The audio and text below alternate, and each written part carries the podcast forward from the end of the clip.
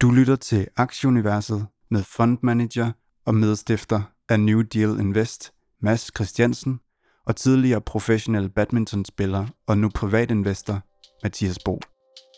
Velkommen til Aktieuniverset.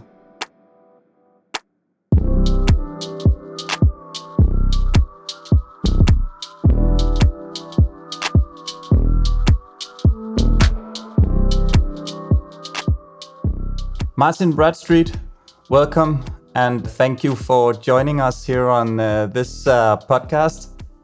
Hey, how's it going? All good here.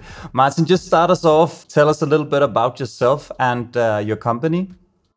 Yeah, so uh, quick introduction. My name is Martin Bradstreet. I run a 10 person video game studio in Montreal, Canada. Uh, we've got a focus on VR and increasingly the streaming mini games. And currently, our big title in development is a fantasy sword fighting game for Quest called Forged. Uh, and I guess I've, I, I met Mads uh, and we started talking because of a, a, general interest in investing, especially around the interactive entertainment space and the technologies that are used to push that forward in, in the current world. And tell us a little bit about yourself, uh, Martin. Um, you, you, you doesn't sound like you're from Canada.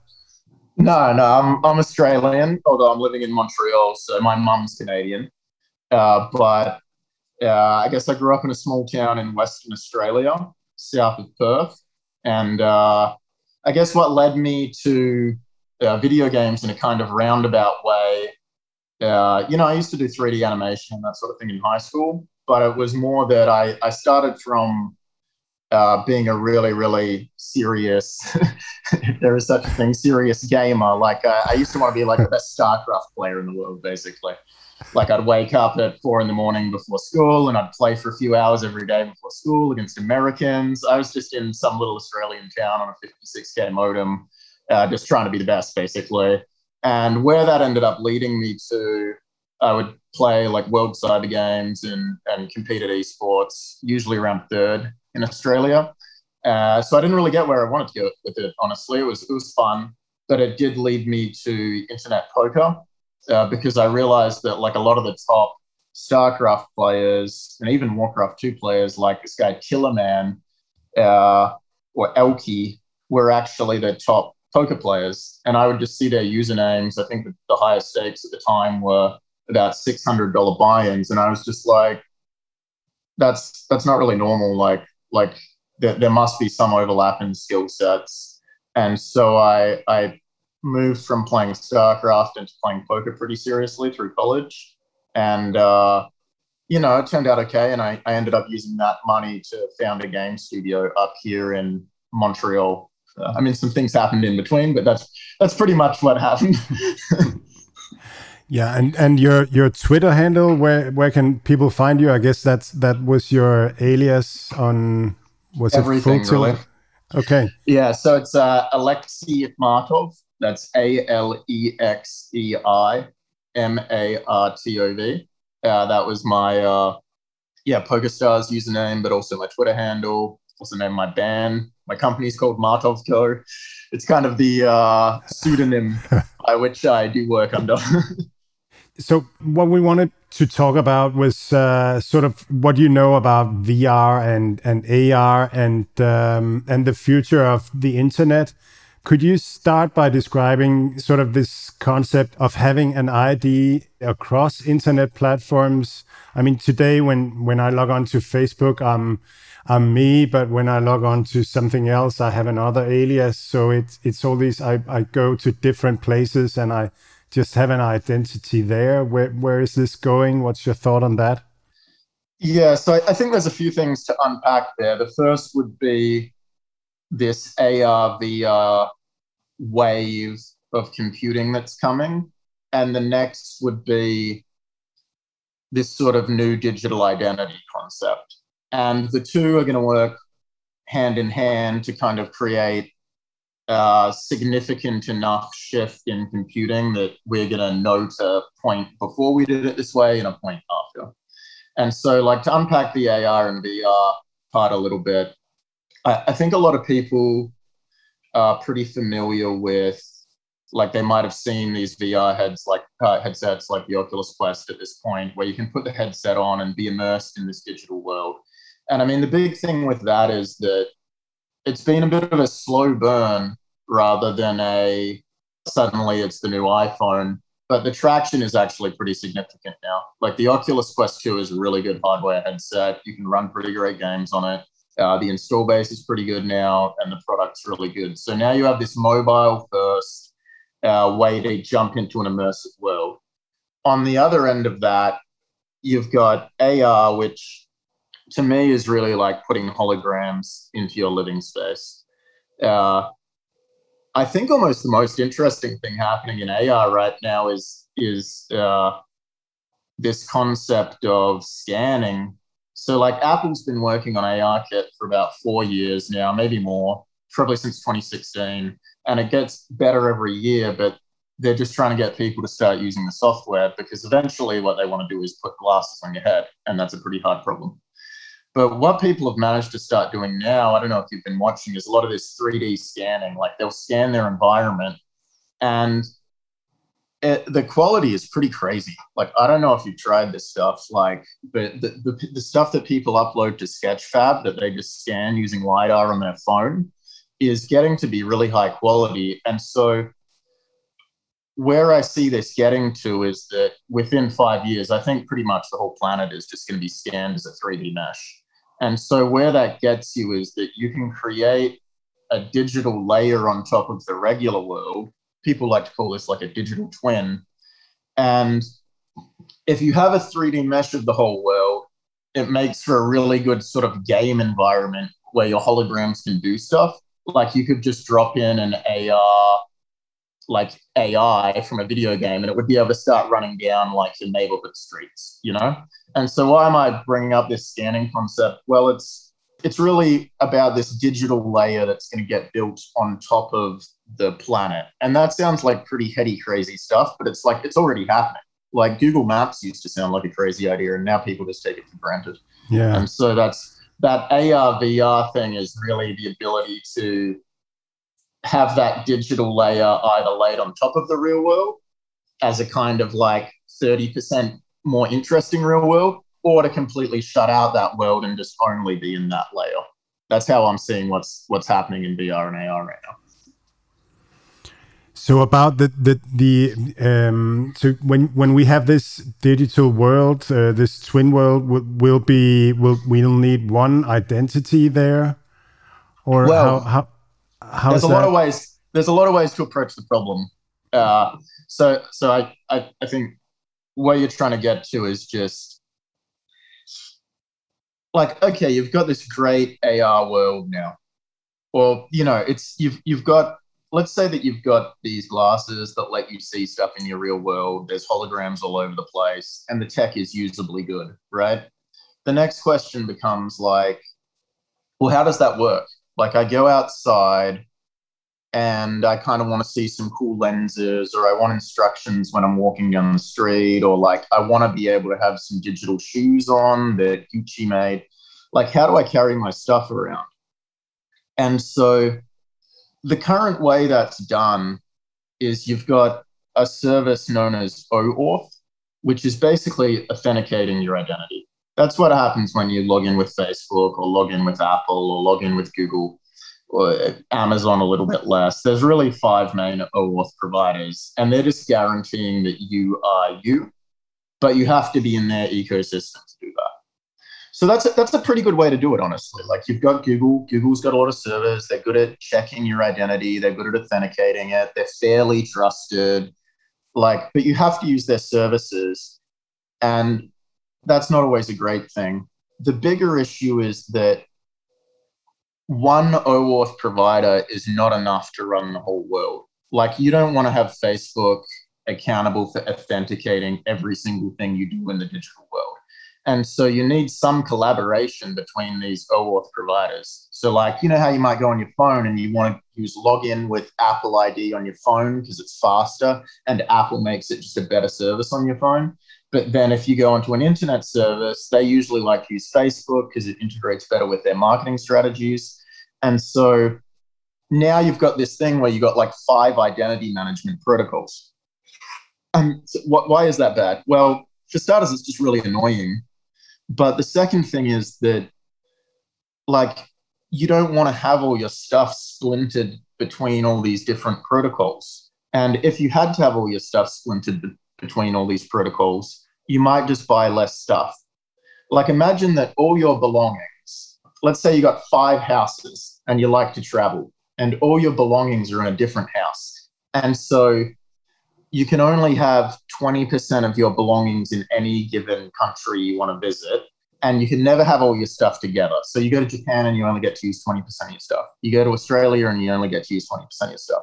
Your stuff is just way less valuable if you're only allowed to use it in certain places. Now compare that to like if you were living 30 days in each country, you would probably just want to have as little stuff as possible that you could bring with you to each place because it's having stuff is just such a low value proposition if you're only able to use it like 20% of the time.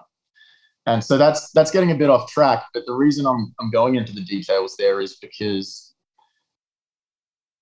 it's sort of trying to bring to light the problem that is going to happen if you've got holograms everywhere, which is that you really want one centralized place to put all your stuff, but it doesn't make sense for, for that place to be any of these OAuth providers because they'll never cooperate on a level that makes it convenient to have all your stuff.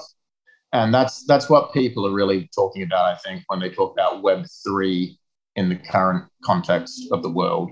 You know like web 3 is meant a few things to a few different people but right now i think the way it's being used is actually almost referring to the javascript library web3.js which is used to manage your digital identity uh, so to go into that a little bit more to sort of we've sort of uh, talked about. Martin, can you yeah. just you just mentioned uh, Web uh, 3.0? Can you just explain what it is and what Web 1.0 and Web 1 uh, 2.0 is? I, to be perfectly frank, I don't know what people are talking about when they mean Web 1 or Web 2. I don't know like where the delineation gets made. And I, I think people aren't even fully agreed on what Web 3 is. But what I can say is that when people talk about Web 3, in the current climate of like what we're talking about, I think they're basically referring to like web3.js, which is an Ethereum JavaScript API. And what Web3 lets you do is have essentially a decentralized wallet. Okay, so why do you want a decentralized wallet? Well, the big thing is that if you've got all these OAuth providers they're never going to collaborate. So you got to have all your stuff in different countries. So having stuff is much lower value. So people buy less stuff. What does the Web3 wallet do? Well, it basically puts that wallet at the top of the food pyramid. And then all the auth providers can interact with that wallet. But basically, your decentralized identity is at the top of everything. And so, where you get to is you end up with a universal login, but your login also has all your stuff with it. And so that turns out to just be a better way to use the internet in this future. That's that's my basic point of view is that if you're able to have a backpack that has 100% of your stuff in it that you can use on the internet, that's better than any like backpack that uh, all these like the FANG companies can come up with, you know, and they'll work with that. But they, they the whole point is that it, it can't really be owned by any provider if if we get there, get to a sort of a a, a decentralized uh, authentication or identification of of persons on the internet, that means that that all the um, sort of the big ecosystems, uh, the the fangs of the world, they they'll have to sort of give up their uh, sort of their um, their uh, their the advantage they have due to being the authenticator. Um, is that do you think will will it be something that it, will it be a digital revolution or will it be some something that these big companies agrees on or will it be regulation or if it happens how do you think it will happen? Yeah i mean i, I think it'll be sort of complicated.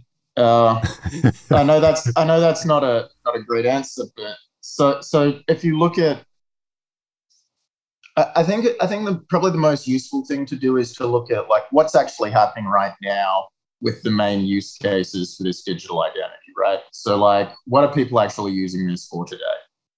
And so, the the crazy one that has gotten tons of traction despite uh, having plenty of rough edges is to use your digital identity to store digital money and maybe some NFTs. So the cryptocurrency space, right? So what's happening in that space? Well, what, what you're sort of saying is like, will the lack of lock-in in a Web3 wallet compromise the existing FANG business model? And I'm sort of, I'm not sure that it will. I, I think what will happen is these services will have to have a way to bridge your digital identity into their ecosystem. And if they don't, people will be much less likely to use that ecosystem. But once you bridge across to their ecosystem, uh, it will be kind of business as usual. And that, that means that they'll have a lot of lock in in their ecosystem. But the big thing will be that your identity is a layer above that, you know? So that, like, if you want to go use someone else's ecosystem, you don't need to reset up all your payments infrastructure or like, like figure out how to get money onto Facebook and then figure out how to get money onto Google and then figure out how to get your photos onto Apple Photos. All that stuff will be managed at the top level, and these sites will be more like value added services for that identity. And the more value added services they provide, the more likely you will be to use it. But you won't be locked into using that site alone. It won't be like you enter the mall and like you're only allowed to go to one store there while you're in the mall. You know, it'll be more like you can go wherever you want and the, the site will have to provide value to kind of keep you there you know? It's uh, yeah it, it's it's funny. It's like um, once you get a new uh, innovative um, solution to an old problem um, the the the older problems um, sort of reason to be or the older businesses reason to be there is is like likely that they control um, supply and demand, and and and what you're saying sounds like um, Fang will be there at one time. That that the, majority of the reason that that that they are there will be because they control uh, uh, usage or supply and demand. But but you'll have the better solution, which is more innovative, less frictionless. Yeah, I think it's just like imagine that there's only one way to do things right. So, like, we set up login on our company's website. We basically want to use a third party authentication provider. So, it's like you just default to having to work with a large tech company, you know? Now, imagine that we can just do it with a decentralized wallet. It's like you've kind of got an option to just do it a different way. And that provides a lot of uh, runway for like new things to happen you know so like because you don't need to use stripe to validate your identity maybe we have a different type of payments infrastructure you know rather than just everyone using stripe. Uh, so that that becomes quite interesting. Like you've got this whole new way of of managing that and so services can be built around it. It's not like directly threatening. It's more just like well, another way to look at it is like there's a financial institution known as Aave in the crypto space, right? And they're basically a borrower and a lender. It makes it really easy to borrow money using your crypto wallet. And so it's like they don't really need to integrate with a bank. It's more just that like you can't just go and set up a bank normally. Like that's not something that I can just go walk down the street and set it up on the internet and now people are doing banking. But this kind of does let you do that in parallel, you know? That you use your digital identity through a Web3 wallet to interact with this algorithm driven like eBank, you know? And so it's kind of a way to sort of cut around the existing infrastructure. And it's actually a high value way of doing it. It's like, it's, it's almost a better service already, you know? Martin, um, I before we look a bit at uh, at Unity and Epic Games, as uh, Mads and I have uh, talked about uh, frequently in in this, this podcast, I need to ask you. So we're talking about the the cryptocurrency, and uh, it's not a secret to any of our listeners that I'm invested in both Bitcoin and uh, Ethereum, and quite heavily mm -hmm. because it it has gone up a lot. What what is what is your take? Are you personally invested in it, and and do you see this as a part of the future? Yeah, I'm I'm like extremely bullish on Ethereum. Uh, I'd Bitcoin uh, to me, the digital gold narrative makes some kind of sense, you know, but then I would never go buy gold, so I don't really get that. You know what I mean? it's like okay, gold is a five five trillion, I think, is the market cap of gold in circulation, maybe ten trillion, five or ten. So it's like that's that's big, and I get how Bitcoin could just be better digital gold. But like to me, it's I spend zero minutes of my life thinking about gold. It just makes no sense to me. Uh, Ethereum is like Ethereum is the security layer for a whole new type of digital infrastructure. And if it's not Ethereum, it'll be like Polkadot or something. I think Ethereum's good enough that we should just go with it. But like I I think it's to be an extremely important technology because it powers what we're talking about right now, which is the ability to have, like, really, we do want a network that everyone just buys in on. You want this big brother top level network. It's just you don't want to pay the price of them having that much power and having it be run by people. But really, you do just want one login for the entire internet. The problem is you don't want that login to be controlled by like 10 people in a room you know? And that's what this is sort of offering. It offers this layer on top of everything that is decentralized. And so that's that's just a better way to use the internet. Like imagine you could just use one login on every single site on the internet because that's what you can do in the crypto space, you know? Yeah, it is. It is, it is exciting, and it is a lot of uh, yeah, people are pro and con, uh, and it, it's uh, yeah, that's that's primarily why I find it super interesting. It's because that it's it's fun that you have something that uh, divide the water as as much as it's doing. So Mads is never really uh, yeah, committed much to it and, and looked into it. Uh, and I'm I'm just trying to follow the basics of it, so uh, that we, we have some good discussions also. And uh, yeah, it's um, it's extremely exciting. But um, let's get back to um, let's get back to uh, to Unity and Epic Games um, about this AR, VR, and the 3D uh, simulation. What what is their role in it?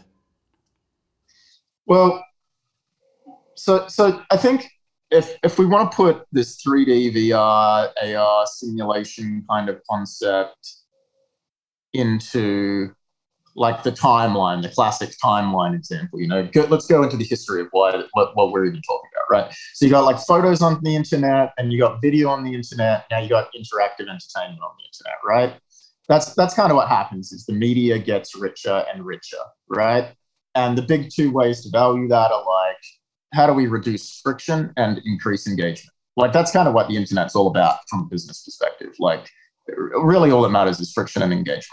Okay, so what is increasing engagement? Well, it's it's that richer content. We've gone from text to photos to video and now to interactive social content, right?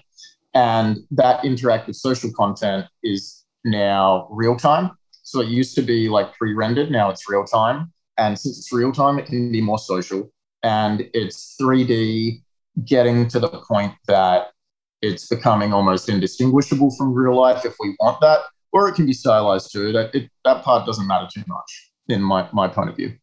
So you've got real time 3D interactive content. That's, that's the engagement part, right? And then you've got the friction part, which is you can basically stream this content now. I mean, that's one thing we're working on is like streaming mini games. So like Netflix for games kind of. You just click a button and you're immediately playing a game that's like Assassin's Creed, right? With Stadia, that kind of thing. Uh, so now you've got absolutely zero friction in incredibly rich content.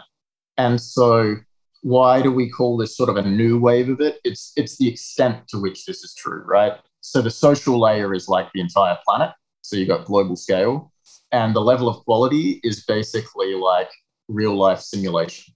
Like it's 3D and the quality is really, really, really good, right? So it's if, if you look at like the friction and engagement lens of looking at the internet, you kind of have zero friction and absolutely juiced engagement. Like you've got something that's an incredibly good simulation of the best things in the world, or some of them at least. Uh, we're not quite there yet based on the hardware requirements in VR and AR, but that's where this is sort of going. Okay, so why do why do Unity and Unreal Engine or Epic Games matter in this context? Well, you know, these are sort of small companies when you think about it. We're talking about the next wave of computing for the entire internet, right? Or for even off the internet too, like how industrial factories work, like 3D simulations, right? But I think when Sony invested in Epic, it was at like sort of 26 billion market cap. And I think Unity's sort of been bobbing between 22 and 32 billion since they IPO'd. That's like 60 billion. This is a two player space. It's not quite Coke and Pepsi, but it's like, like there really aren't other players in the space making game engines. And it's still only $60 billion, right? Uh, why do these two companies matter? Well, once you have real time interactive entertainment, what you've really done is you've put a game engine at the center of content. Uh, so, you know, in the past, uh, the pen is mightier than the sword. The pen is at the center of the content. You're just writing. Okay, now it's images. Okay, the camera is at the center of the content. It's just images. Okay, now you're watching it on TV. The, the video camera is at the center of the content. And then the phone camera is at the center of the content. Like if you look at how Instagram content is made.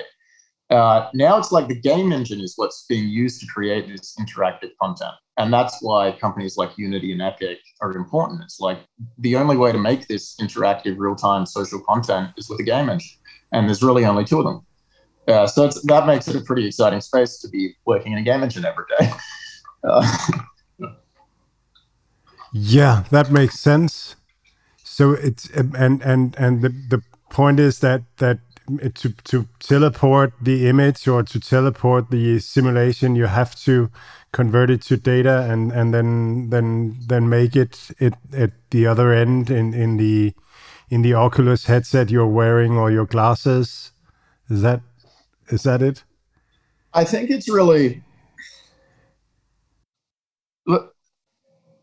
So I, th- I think it's worth sort of zooming out for a second and thinking about it's, it's there's kind of two different things going on at the same time.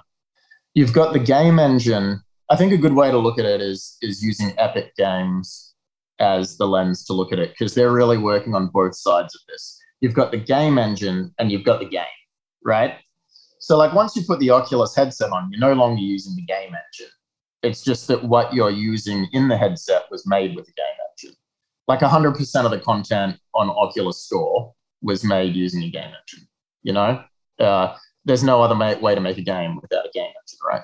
But once it's in the headset, it's a game. And these the, the lines are blurring a bit because companies like Roblox are sort of letting you build using an engine inside the game, and that's what they're referring to as the metaverse, basically. That's what why people call Fortnite the metaverse, is because you're able to make your own games within the actual game rather than within the game engine. And so Epic, that's how they've pivoted Epic Games. Is you've got Unreal Engine, which is their engine, and then you've got Fortnite, which is their sort of video game, but it got enough traction that they sort of pivoted it into becoming their metaverse. And now they want to make it so that it's really easy to build games inside Fortnite. And so you get this convergence between the engine and the actual content. That's what's that's what people are really talking about when they're talking about like how Epic is into the metaverse, you know? What is your definition of, of the metaverse? I, I think the to me the metaverse is just a digital layer that is either completely uh, engaging. So, like in the VR instance, you jump into a world where you can do stuff you would do in real life, but it's in a digital world or it's a layer on top of the real world where you can do that. So you've got holograms working, walking around your living room, and your living room has a 3D digital twin, and the holograms can do stuff like interact with the real world because you've sort of modeled your real environment in 3D. So it's this digital layer on top of the real world that adds a lot of services that are only available in the digital world. Something like that might be like, oh, I want to see a hologram of a TV and watch some videos. Or it might be something like uh, a payments infrastructure, but that's separated. So, like if you have a digital payments layer, uh, that's part of this digital layer that's on top of the real world. You know, like I go to buy a coffee and I pay you with digital payments rather than with cash, right? But now imagine that I go to buy a coffee and like the actual object I'm buying from you in the real world is digital as well. So like I go to your store and I buy a hologram, you know? Well, that doesn't really make a lot of sense. Why would I go to a physical store to buy a hologram? But you could do it. You could do it that way. You can have a showroom of holograms, right? But what might be more convenient in that case is for me to just bring the whole show, showroom into my apartment. And that's what I think a lot of these companies are trying to do. Like, I think even Shopify is trying to do that. Like, find a way to put an AR version of store just directly in your apartment so you can shop for goods that way. And so you get this convergence where a game like Fortnite, like most popular social experience for teenagers, and a company like Shopify, which is like a like highly operational payments and logistics network, you know, are trying to solve this exact same problem, which is how do I sell you a pair of digital shoes in your living room? And the answer is using a game engine. So the metaverse for you is not so much a place you go to, but but something that's that's layered uh, or an an, an augmentation of of the world you're in. I think it's both. I think it's just from a game developer's point of view, right? To me, it's really just that you don't have level artists in AR, and in VR you do. Like the characters move around in both worlds, you know? All the extra stuff is in both worlds. Like you might have digital shoes in the real world, you might have AI in the real world that you see as holograms, you might have a digital payments layer. It's really just the level art that you have to make in VR as well. Whereas in the real world, the level art's already there. It's like your living room, right? It's just in VR, we have to actually model a digital version of that. And in AR, it's already there. But increasingly, we're just going to scan the real version of the room and just create a 3D model of it. You can already do that now.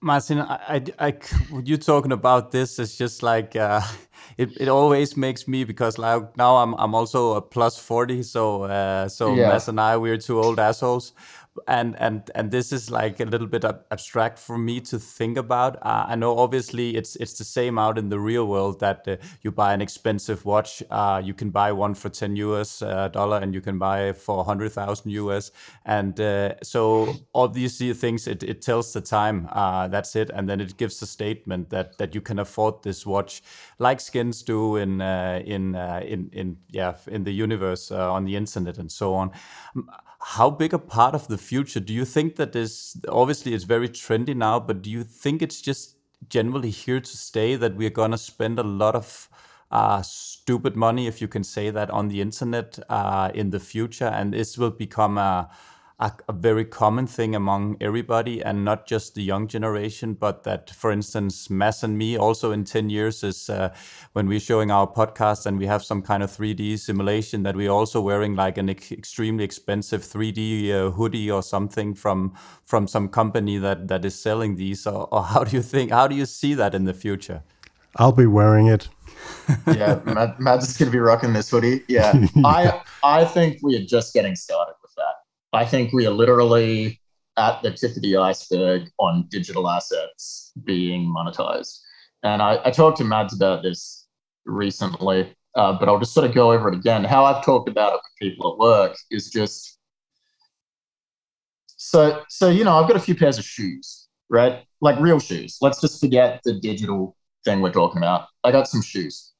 Imagine if let's say I have like five friends that I visit regularly imagine that I'm only allowed to wear one pair of shoes to one person's house. I'm only allowed a pair of shoes per person, right?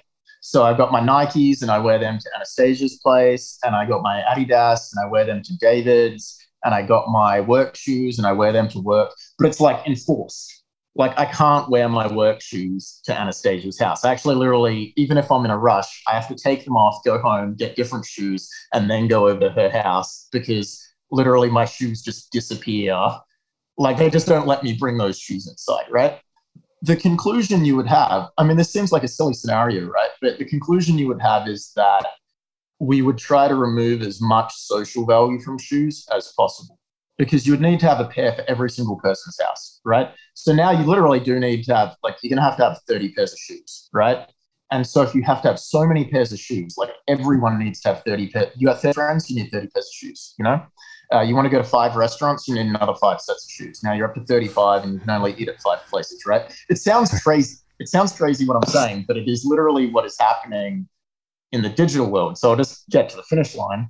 It's okay, people are going to quickly realize they should not be assigning social value to owning a lot of shoes because it's just if you have to pay $100 per pair of shoes, you know, you're going to have a you're going to be spending $4,000 a year on shoes, right? So a much more natural thing to have is that everyone just goes around with the bare minimum for shoes. Everyone just wears $8 shoes. You know, they're good enough, and at least you can have 30 pairs that way, right? And so you put on your $8 pair of shoes to go to friend one's place, you take those home, you swap them for another $8 pair of shoes, you go to the next friend's place. It sounds crazy, but that's literally what's happening with digital assets right now. It's like, why would I buy a pair of shoes that I can only wear to one person's house? It's it's and yet people still do. People still spend billions of dollars to buy digital shoes that can only be used in one digital environment, you know? And so to me, I think if you take the physical world example, like the second I'm allowed to wear my shoes anywhere, I'm not going to have 35 pairs of shoes. I'm going to have two pairs that are 10 times as expensive, you know? And then we'll start assigning more meaning to shoes because that's what's happened in the real world. Like rather than having uh, 35 pairs of $8 shoes, now I've got like one pair of $200 shoes and one pair of $60 shoes. And I just wear them into different social environments and they signal status because now there's a lot more leeway in what the shoe can actually represent. Uh, because it's not just the bare minimum materials. It's like now we have enough margin that we can craft the shoe to tie to different subcultures. It can be different types of comfort. Some are sportier, some are more fashionable for different things. And it makes sense for me as a consumer to buy into that because I can use it in all these different environments. That's kind of like where we're at with shoes, right? But with digital shoes, we're still in version one. It's still just like, oh, do I really have to buy digital shoes in this game? And the answer is like, no, no, not unless you're really rich. You probably don't want to, right? But the second you can start taking them into literally every digital environment, you get this huge value add where it's not just about Mads having this 3D hoodie on this call. It's that Mads just already had it in Fortnite and he wore it on our call. He didn't buy it specifically to use on Zoom. He just already had it, you know? And so now it starts to make a lot more sense. It's not like he just bought this hoodie for a video chat it's like he's using it in like 20 different places. And like if you watch his videos, his wonderful videos on investing on YouTube, you recognize that jacket. You're like, oh, he's really into this thing. He's able to wear it everywhere. And when you're able to wear something everywhere, it can be tied to your identity in a way that if you're only able to wear it one place, it wouldn't be. So that's what that's what's interesting about what's happening with digital assets right now. And I think the best way to make that work is this Web3 concept. And and you also said at, at one point uh, explain this Martin about how the internet is is not not really being social now, but it's but it's it becoming more and more social when when um, when VR and um, when when the um, when when the hardware and the software will be able to make us um, uh, interact real time with with each other. So I guess that will also contribute to sort of the value of of digital items. Yeah, I, I think what you see is on this arc of just content getting more interactive, uh, richer content, more social. Uh, like social is just a part of that. Like content has been getting more social every year. Uh, you know, like when I when I was playing StarCraft when I was 12, I'd get up and go on Battle.net I'd chat to people, right? and like I'd get to know these people through the BattleNet chat. And I think it's kind of underrated how good BattleNet was. This was over 20 years ago, and I would, I like people knew me by my username. I'd go on there every day and talk to the same people. But like, if you were doing it like five years from now, like it's probably pretty likely that I would be going to social events in VR or AR with the people I played StarCraft with. So like maybe on BattleNet we finish a StarCraft game and then we go watch a concert as our digital identities. You know, like we the the analog now, right, would be okay. I'm really amazing at Fortnite. I play some Fortnite with my friends. We're like crushing. We've trained hard. We have some really fun Fortnite games, and then uh, we go watch Travis Scott. You know, but he's inside. Fortnite, and so now there's a lot more value for me to own my digital hoodie because I was just playing games with my friends, but now we're in that exact same environment but we're having a different type of social experience. And that's what I mean by this like, imagine you could only wear your shoes to each different person's house. You wouldn't buy like nice shoes. But now I might be like, oh, you know, how can I communicate to these people that I play Fortnite with in a non Fortnite uh, situation something about my identity? You know, so now um, we, we've been playing Fortnite, and then after playing Fortnite, I sort of put on some different clothes, but they're digital clothes. And that's a way of me communicating a lot of things in a sort of very fast way to this peer group, you know, which is the main yeah, advantage makes, for clothing. It makes total know? sense. It's really it's really fascinating. And now we're talking business actually. So um, um, we really want to to get your take on on sort of the the the, the stocks that are in this uh, space that we're talking about. And I, I guess we'd like to hear your opinion about Unity, Facebook, and and Snap, and maybe if you have another stock that that you find is really interesting in this space. Yeah. So I mean the majority of my personal investments are in this space. Uh, uh, I've sort of moved from index investing to sort of larger cap tech investing to just pretty much only in the space that I work within. Uh, and I, I consider that like interactive entertainment and this sort of metaverse concept, right? Uh, a lot of these companies are global, but in terms of the like in the smaller ones, but in terms of the big US players in this space, I, I think that the the main ones I think are Unity and Epic. Like Epic isn't public, but it is about the same size as Unity. Uh, if you want exposure to Epic, the best way to get it is through Sony. Actually, they own two percent of Epic, so I, I have actually done a little bit of that because I think Epic is pretty undervalued at twenty five billion. Uh, but and Sony's like 13 PE, so that's not bad.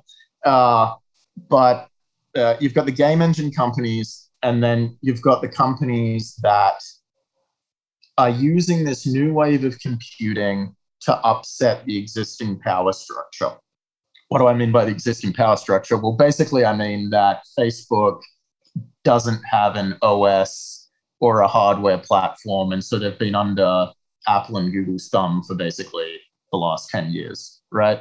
And so they see that the acceleration of this new wave of computing is a way of them getting out from under Google's thumb. It's funny because everyone thinks about how powerful Facebook is, but Facebook really does feel like they've just been stuck in this impossible scenario for 10 years where they don't own the OS and they don't own the hardware.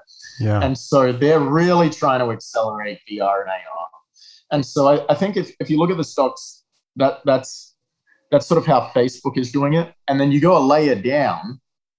And so you've got Facebook at around like 800 billion market cap. And then you go a layer down and you look at Snapchat, right? And Snapchat is even, it's like a more hyped up version of Facebook. You know, they're like, we're only worth, I don't know, it's been growing pretty fast, but let's say it's just under 100 billion, right? They're like, AR is going to be the biggest technology in the world that's my belief. Like if AR is good, it will be the biggest technology in the world. Uh, maybe mRNA or something, but in terms of the tech space, uh, accelerating this and being a leader in this is a way to 10x potentially. Because like if you're the biggest player in AR, you, you're going to have a one trillion dollar business for sure. And Facebook kind of sees it as as that, and then Snap sees as that in an even more hyped up way. So Facebook has a really, really serious VR AR division. Like they've been betting the farm on it. They've probably sunk in, I don't know how much, like 50 billion maybe. It's certainly 30. Uh, it's like 30% of Snap's market cap they've put into R&D. But like Snap's just like, we don't even have another business. Like our business is AR. Like the, the way that they talk about their social app is just how many people are using AR. The way they talk about their company strategy on conference calls is just how good are our glasses now? How good is our AR version of Maps? You know, they don't even profess to have two businesses. They're just like, we're AR. And so that makes them kind of the most exciting upstart in the space. And then you have the game engines, right? Which is how do you actually make content for these platforms? And so that would be Unity and Epic. Uh, now, how to invest in this space? I, I think it's uh, it's we've talked about it a bit, and it's I think you really need to like. It, it's not easy to have a good point of view on what the right price for a game engine is. That's I, I don't know. So what what are your thoughts when you look at Unity? Maybe I can hear your like because I know you own the stock at one point. Like maybe we can talk about your experience owning it, and I can kind of provide a bit of color because I'm working with these game engines like eight hours a day. I I think it's really impossible to to put a price tag on it because it's so hypothetical. What what uh, how what how big the market is. Uh, everybody's talking about that they're they're giving away their services to to build the market, and and that really makes uh, sense. Uh, and therefore, I think it's a it's a good bet to to own it. But we also talked about this thing that that maybe there only has to be uh, one game engine out there. Um, yeah. It, so, I think that's a pretty. I think that's a pretty interesting and under discussed concept, actually, because everyone just sort of accepts that like one social network is enough. Everyone's sort of like Facebook one. We didn't really need Google Plus. Maybe we didn't need a social network at all, but we certainly didn't need two. You know, uh, everyone sort of accepts that one search engine is enough. Even like Coke and Pepsi is is like fairly imbalanced in terms of the power structure between the two main beverage companies in the world, you know? And people sort of just accept that. But with game engines, people want exactly 50 50 right now. The companies are roughly the same market cap, and there's heated argument that never seems like it will resolve. It sounds like we're just going to be happy with two engines forever. I don't know. Is that a given? That's what's really interesting a scenario that would be really interesting is if Epic wasn't making Fortnite, would there need to be two game engines? Uh, and I don't really think that there does need to be two game engines. Like, like why can't there just be one really, really, really good one? I think what will end up happening is much more complicated because I don't even think Epic wants to be a game engine first company. I think they want to be a metaverse company and basically own the whole digital transactions layer you know so what, the more what's time- the difference between a game engine and a metaverse company how do you become a metaverse company if you're epic so this is what i was sort of alluding to earlier where what epic has done with fortnite is they're basically trying to put unreal engine inside fortnite but make it easier to use does that make sense or should i elaborate on it Please elaborate. Okay, so so let's say let's go back to our example where me and you are playing some Fortnite, right? We play some Fortnite. You've got your cool hoodie on. Uh, sorry. Hmm. Sorry, Alexa's just telling me to study some Chopin. okay. Uh, Sorry about that. Maybe we can cut it out. Uh, so, what's happening with what's really interesting about Epic is that they're trying to move the game engine inside the actual game. And that's what's happening with Fortnite right now. So, if you imagine, like, Mads, we, we play some Fortnite. Uh, maybe we then go and we watch Travis Scott, watch a concert. That's cool. Now, you have an idea to make some content. You want to make a podcast about investing. But you think that this is kind of cool what's happening in the world. You liked my digital clothing. You thought, oh, maybe I can do something like a podcast within Fortnite, right? What Epic's trying to do is just make it so that that's just easy for you to do. And that sounds kind of crazy. Like, well, why would you do that? But when you think about it, if the content is just more engaging and there's less friction getting into the experience because you're already playing Fortnite, like why wouldn't I just go and jump into your podcast directly from Fortnite? You know, like you've got all these cool ways to gamify your podcast. There's great art everywhere. And I'm just like, it's really easy to get my friends to jump in because the social layer is really well integrated. So, like, I can just ping one of my buddies who's watching this content and be like, hey, quick, jump into this podcast. And it's all just happening within Fortnite. That's what they're trying to build with Fortnite. And to do it, you need to integrate the game engine into this game. It's it's kind of this weird convergence. But that that that then misses that the the part where the metaverse is something that is just a layer on top of our world. Um, or will Fortnite then evolve into being this reflection of our world? Because I just go back to. I, I, I think that that sort of like Alibaba could be one of the metaverse uh, creators because once you enter a shop, you have these virtual shelves uh, on your on your phone or in your glasses. So I, I get I, I believe that would be the metaverse as well. Yeah, so, well, so I think you need to just look at it like once you add a visual and social layer to anything, it starts to make a lot of sense to do it in a game engine, you know? So, I mean, if you look at something like Shopify, right? Like, like I could make a pretty good version of Shopify, not like fast and not like reliable and secure and all the things that make Shopify great, right?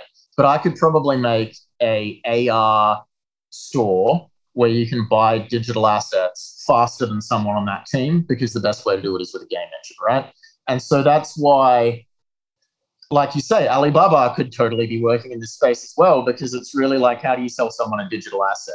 And the answer is that you want to use one of these sort of metaverse type environments to do that. Uh, so I just go back to is it AR? Is it VR? Really, the only difference is just the level up you know? So if you play a video game it's like imagine that you've got a character that's running around, you've got music, you've got lighting, you've got all these props in the world, right? But you don't have any landscape. That's basically what's going to happen with AR. And VR is just, okay, well, now just add the landscape in because you don't have a real world to play that part. But everything else is going to be the same.